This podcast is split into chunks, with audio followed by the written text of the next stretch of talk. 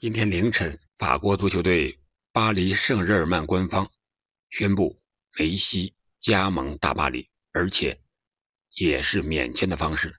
此前，今年的夏天，大巴黎已经免签了三位球员，分别是前皇马队长拉莫斯、欧洲杯最佳球员唐纳鲁马，还有荷兰国家队队长维纳尔杜姆。梅西是今年夏天。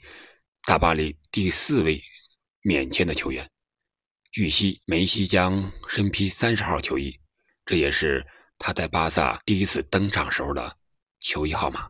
合同细节是二加一，年薪将达到三千五百万欧元。我们来分析一下梅西的到来会给大巴黎带来一些什么。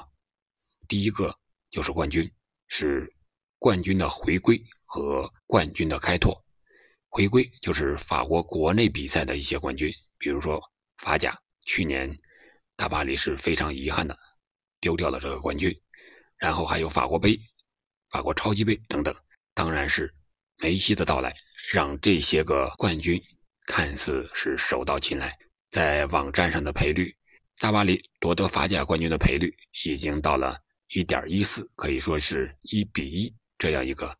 手到擒来的一个赔率，然后就是欧冠冠军，这是多少年来大巴黎的一个梦想，这也是梅西到来的一个目标和愿景。就像梅西在接受采访时候的那样，他说：“大巴黎和他的目标愿景是一致的，欧冠冠军应该是他们的第一步，然后就是之后的世俱杯，大巴黎。”在俱乐部层面所能拿到的荣誉，可能梅西都能帮助他拿到。第二个，我想就是球迷，梅西在社交账号的球迷人数达到了一点五亿之多，很多球迷喜欢巴萨，喜欢阿根廷，都是因为梅西。那么，梅西走了之后，巴萨的球迷会不会随之也来到大巴黎呢？我想，至少有一部分人，至少我，应该随着。梅西一起更关注大巴黎了，这就是梅西的一个效应，将带来无数的球迷，将给大巴黎带来很大的很大的一个球迷的群体。我们可以看一组数据，就是本周末的法甲联赛，大巴黎将在主场迎战特拉斯堡。梅西一加盟啊，他的球票已经售罄了，可以说到时候巴黎王子公园球场将会彻底的爆满。这就是。梅西的一个效应的一个直接的体现。第三个呢，我想就是商业价值。梅西的商业价值毋庸置疑。啊，据二零一九年福布斯排行榜的公布啊，梅西是足球运动员中商业价值最高的，达到了一点二七亿美元，是所有运动员中排名第四，比 C 罗和内马尔还要高。另外就是法甲的转播权，人们的关注点，球迷的关注点会不会从西甲？转向法甲，我想好多转播商、好多媒体也应该在考虑这个问题：是不是更多的会转播法甲的比赛，转播大巴黎的比赛，转播有梅西的比赛？这都是无形的一些东西。另外一个，我想就是球员的变化，比如说姆巴佩是想和梅西在大巴黎一起开拓未来，还是想到皇马续写传奇？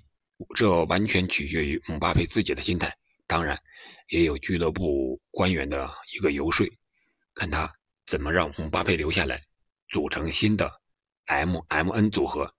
这也许是当今世界最恐怖的一个攻击线。